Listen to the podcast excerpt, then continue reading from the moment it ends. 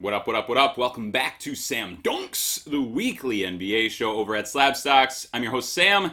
Today is the very last episode of Sam Dunks, so I'm just going to cover a variety of random topics that I've been thinking about, and then I'll close the episode explaining why this is my last show on the off chance that you're interested in that. Let's jump right into it.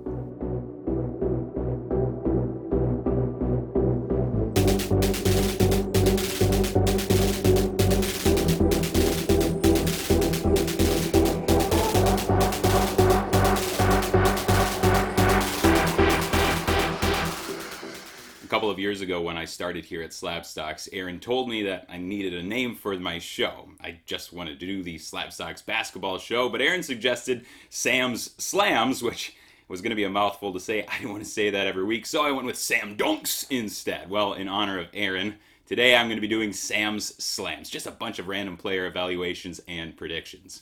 So, first up, let's talk about Trae Young and the Atlanta Hawks. Sam Slams! The Hawks are off to a slow and disappointing start to the season, sitting at 8 and 9. The Hawks have won 4 straight games, but that came on the heels of losing 6 straight, and the 4 wins came against an injury-riddled Bucks team, an injury-riddled Celtics team, also against a Charlotte team that was playing for the second night straight and against the Orlando Magic. So, not really enough to help us forget the slow start, but hey, you know, win the games that you're supposed to. That's always important to do. So it's not been the type of season that most expected out of an Atlanta team coming off an Eastern Conference Finals appearance. The results of the disappointing start can be seen visibly in Trae Young's Prism Silver PSA 10 rookie card market. Over the past month, this card is down 36.5%. Expanding that bit a bit to the six month view, we see a nice buildup from August to the middle of October in anticipation of the new season, which is to be expected. And then once that season started, well, all the disappointment from there led to a rapid decline in value. Now, individually, Trae had a rough start to the season. Through the season's first nine games, he was averaging 22 and a half points with nine assists and a steal on the side, while shooting only 41% from the field overall and only 25.5% from downtown pretty ugly. Uh, there was a lot of deserved discussion around the new foul rules affecting his game, perhaps, and I think that was probably true and probably still is true. He's only averaging five and a half free throw attempts per game, by far his lowest average attempt since his rookie year. But he has gotten better, and he's nearly returned to last year's averages over the past eight games in that span of time, he's shot 48% from the field overall and 44% from three point range on over eight attempts per game, bringing his scoring average to just over 27 points per game on the season, alongside those same nine assists and steal per every single game. Even so, the Hawks are still below 500 and just not looking like the team that tore through the league after Nate McMillan took over at the helm last March. Now, it's ironic. After McMillan took over due to Lloyd Pierce's firing, uh, the Hawks went 27 and 11 to close out last season after going 14 and 20 with Pierce at the helm to start the season.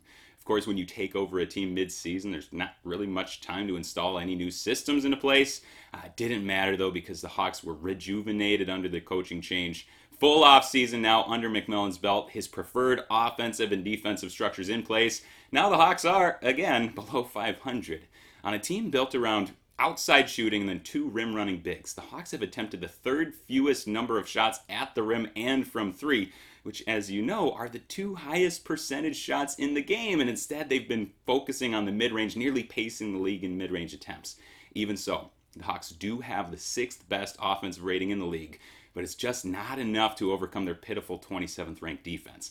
I'm not sure there's much that they can do to change the defensive narrative. You know, there's just so many non factors on that side of the ball on the roster. It's going to be really hard to improve the defense the only way that I can figure to improve the team is to jettison their mid range heavy offense, which isn't suitable to their roster, by the way. And hey, it's actually the same exact offensive system that got McMillan fired by Indiana just a few years ago. Uh, they could just look at the Utah Jazz, for instance, a team that currently has the best offense in the league. Uh, looking at the Jazz, 48% of their shot attempts come from three point range, 43% come within 10 feet of the hoop, and only 8.1% of their attempts come anywhere in between. Compare that with the Hawks, for whom 36% of their shot attempts come from three, just under 40% come from within 10 feet of the rim, and just about 24% of their shot attempts come in that inefficient mid range area. if they started tailoring their offensive profile not only to make it more similar to the Jazz, but also suiting their own roster construction, the Hawks could be one of the top two offenses in the league and overcome their defensive deficiencies. I don't know if that's going to happen, but as it stands, Trae Young has started playing a lot better than his card market would indicate. And if the Hawks turn it around, I would expect his market to rebound. Next up, let's take a look at Kevin Durant. Sam slams! If the season ended today, Stephen Curry would probably be the league MVP, but Kevin Durant would be nipping right at his heels. KD is having one of his best seasons in a long time. He's averaging 28 and a half points, 8 rebounds and 5 assists per game while shooting nearly 43% from deep on almost 5 three-point attempts per game, and he's also shooting an obscene 62% from the field by effective field goal percentage. You know, just ruthless efficiency from the 33-year-old. For several years, Durant has been highly effective, but also seemingly always deferring to someone else on the, his rosters. And with the Warriors, he obviously didn't need to dominate the ball with Curry and Klay Thompson beside him. Then last year, he spent much of the year kind of deferring to Kyrie Irving and James Harden as they tried to get up to speed together. That all changed in the playoffs when he essentially became a one man offensive band and nearly willed the Nets into the Eastern Conference Finals. And that tenacity, that, you know, I'm the best player on the court and I can get my shot wherever I want, whenever I want mentality, it's really carried over into the season and he's just been phenomenal so far. There's just it really hasn't been reflected on his sports card market. You know, looking at his 2007 Topps Chrome PSA 10 rookie card, over the past month, it's down 25% overall. The most recent auction came in at $3,450, its lowest point since the beginning of the offseason. Looking at the six month chart, we see it soaring up in the $6,500 range during the playoff matchup against the Bucks, and it hasn't recovered to that price since. Now, there was the nice preseason buildup in anticipation of the Nets' new season, but when the Nets sputtered a bit out of the gate, his prices took a hit. The Nets have looked much better over the last 10 games, and currently they sit tied for the lead in the Eastern Conference at 12 and 5, but seemingly no card market notice has been given towards Kevin Durant. Now, I do wonder if you know, media coverage is kind of affecting these prices quite a bit. There's not really any way to quantify this that I know of, anyways, but so much of the Nets' coverage this year has revolved around Kevin Durant's teammates. You know, first there was the Kyrie Irving, you know, vaccine stuff. You know, that storyline carried on for quite some time. Then the talk shifted to James Harden's struggles in the new season, averaging his lowest scoring output since 2012, and seemingly also struggling with the new foul rules, among other things. And we all know that that's just how the media works. It's always a lot easier to tell a negative story than it is to spin a positive story, which is too bad because Kevin Durant's season so far has been one of the biggest positive storylines in the league. So it kind of seems inevitable to me that the coverage will eventually start to switch as we get further on into the season. And when Kevin Durant is the leading vote getter in the Eastern Conference for the All Star game, and as MVP talk starts to heat up and he's right there near the top, as the Nets continue to sit towards the top of the standings, it seems that most people will realize that it doesn't really matter what's going on with Harden or Irving. All that matters in Brooklyn is Kevin Durant if you can afford Kevin Durant rookies and are looking to buy in, I think now has to be the time to do so. Seeing that at this moment, we have what amounts to a second off-season buying opportunity right here with us a month into the season. Next up, beef stew, Isaiah Stewart. Sam slams! Did you see Isaiah Stewart last night? If you didn't, just Google Isaiah Stewart right now and watch the video. You know, LeBron absolutely mugged him straight in his face, and Stewart didn't take too kindly to it, and he spent the next 10 minutes trying to fend off 40 people standing between him and LeBron. Uh, we've seen friction in the past between LeBron and others, you know, usually pretty tame though, you know, like Lance Stephenson blowing in his ear, or Montrezl Harrell dancing on the court. But we've never seen anyone looking to tear the head off of LeBron James like Isaiah Stewart was last night. And I don't blame him. He was gushing blood out of seemingly multiple places. He had to get eight stitches after the game. He even took off sprinting into the tunnel, seemingly to try to find LeBron after LeBron was ejected you know, maybe not the best reaction in the world, but I also kind of love the emotion. Uh, Stewart's probably never going to be much more than a you know high energy big man. He's not the stretchiest shooter. He shot 33% from downtown on less than one attempt per game last season. Uh, when the Pistons gave him the green light from deep over the last 10 games of the season, he attempted 35 three pointers, but he shot only about 26% of those attempts. Uh, even when he is shooting, he's typically being left wide open, so he's not really stretching anything at all. On top of that, he's six foot eight inches. He's built like a tank, plays seemingly really good defense, but he's not a very effective rim defender. He's very undersized at the center position. Just doesn't have that verticality. So the most likely path forward for him is as a high energy big man, which maybe not the, the greatest upside prototype of a player, but it is fun to root for. And, and you see that with the way that Pistons fans rally around the guy they lovingly call Beef Stew. In only his second year, he's quickly become a fan favorite, and I expect he'll always be a fan favorite no matter where he is. I wouldn't say that you should buy Isaiah Stewart rookies if you want to make a bunch of money, but if you want to love your collection more, then I absolutely would buy them. Plus, the Lakers and the Pistons play again this Sunday, and I'll absolutely be watching with interest to see uh, if anything else happens between LeBron and Isaiah Stewart. Now, speaking of that whole fight, let's talk about Cade Cunningham. Sam slams! Really admired Cunningham through that whole fight because regardless of where Stewart was on the floor and you know, with all the blood gushing out of his face, it was always Cade that was holding him back, trying to calm him down, which is exactly what you want your team leader to be doing. Uh, Cade, he had a horrifically awful shooting start to his season. He went 1 for 21 from downtown and 7 for 39 from the field through his first three games. Since that point, he hasn't been awesome, but he's certainly been much better. Over his last eight games, he's shooting 32% from three point range and 40% from the field. That's still pretty bad, but relatively much better than he had been. Last night against the Lakers, he recorded his first career triple double with 13 points, 12 rebounds, and 10 assists. And on the season, he is averaging 14 points, 6.5 rebounds, and 4.5 assists. Over his last four games, he's up to 18.3 points, 7.5 assists, and 8.5 rebounds. So while he's only been fine so far, he has been getting better. It's something to monitor moving forward, especially if Prism ever gets released. Uh, Cade's probably going to have a very good career as an all-around type of contributor, and the Pistons are going to be able to add another very high-end draft choice alongside him next season. They're building a fun young core there in the Motor City, and I'd probably be trying to buy in right now on the ground floor if I were you. Speaking of rookies, couple other guys jumping out to hot starts for you to mark down as buys whenever the time comes. That's Scottie Barnes and Evan Mobley. Sam slams! There's not much to say about them that you don't already know since you know, they've been widely covered by the NBA media, but both of them just took on huge roles on their teams early on, and the results have been extremely promising. Super versatile, just really good two way players. Uh, their ceilings are very high. I'm super excited for both their careers. Lastly, let's talk about De'Aaron Fox. Sam slams! You probably saw it the other day, but a Kings fan sitting courtside delayed the game after puking on the court. And honestly, that should probably have happened to, at every single Kings home game since the mid aughts. Uh, the very next day, Luke Walton was shown the door. He was fired.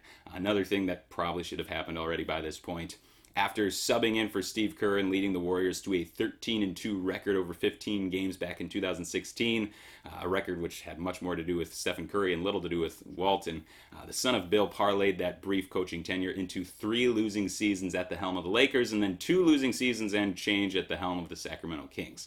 There's not really been any evidence of Luke Walton being a good NBA coach, and that's just really too bad because De'Aaron Fox has spent the seasons in which he should have been making the leap to superstardom floundering around in Luke Walton's schemes. Now, De'Aaron Fox clearly is not without his warts.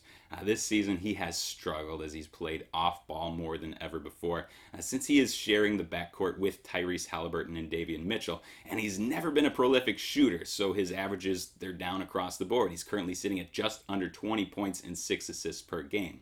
You know, back when, when he enjoyed a, a Ja Morant type of offensive load, he was great but he's just not really suited for his current role, which maybe could change over time, but he's not there yet. He's only 23 years old. And two things with Fox to monitor moving forward is will the Kings seek to trade him? You know, when you make a major organizational eh, organizational change, it's uh, pretty logical to consider the direction of the franchise. And since the Kings just spent their last two first round picks on point guards, it makes sense that they might want to put the ball in Haliburton and Mitchell's hands full time moving forward. So a change of scenery could be good for De'Aaron Fox. The other thing to watch would be if the Kings are rejuvenated by the firing of Walton. You know, that just frequently happens in sports, and so maybe we'll see Fox rebound in a big way from this point on.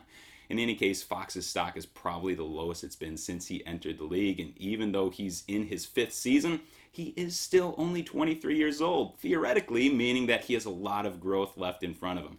Uh, so, just another interesting player to monitor.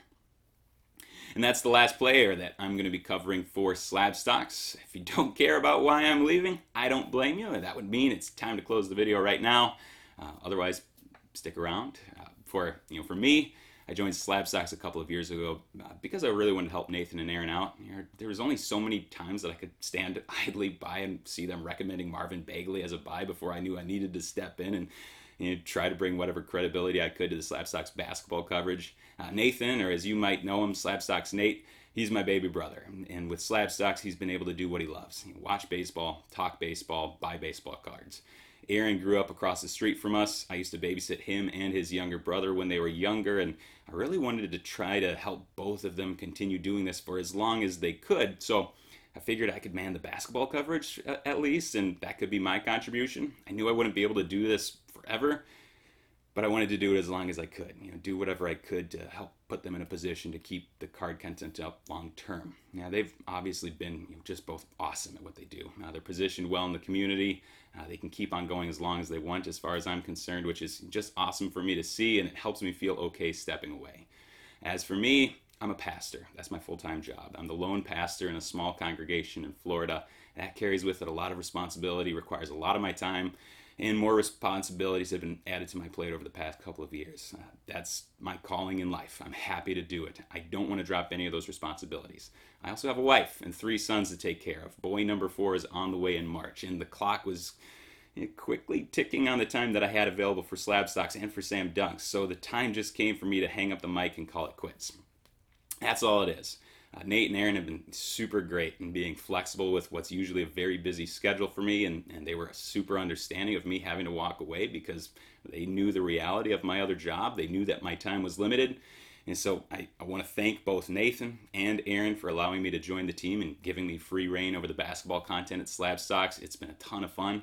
I also want to thank you for watching my videos. It just means a ton to me that, that you all took out the time of your day to watch an, an idiot like myself talk about basketball and basketball cards. I've often tried to avoid reading the comments because you know, I couldn't really imagine just not absolutely getting roasted in the comments section week after week, and I didn't really want to spend my time reading that.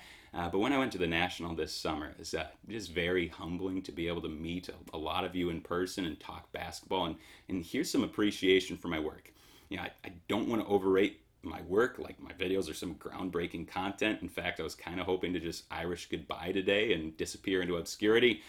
But it's really nice to work hard on a video and then to hear from people either in person or in my Instagram DMs that they appreciated what I did. So I did want to take out the time to thank you all for that. Uh, it's just been a ton of fun for me, and I'm, I'm very, very grateful for a good two year run.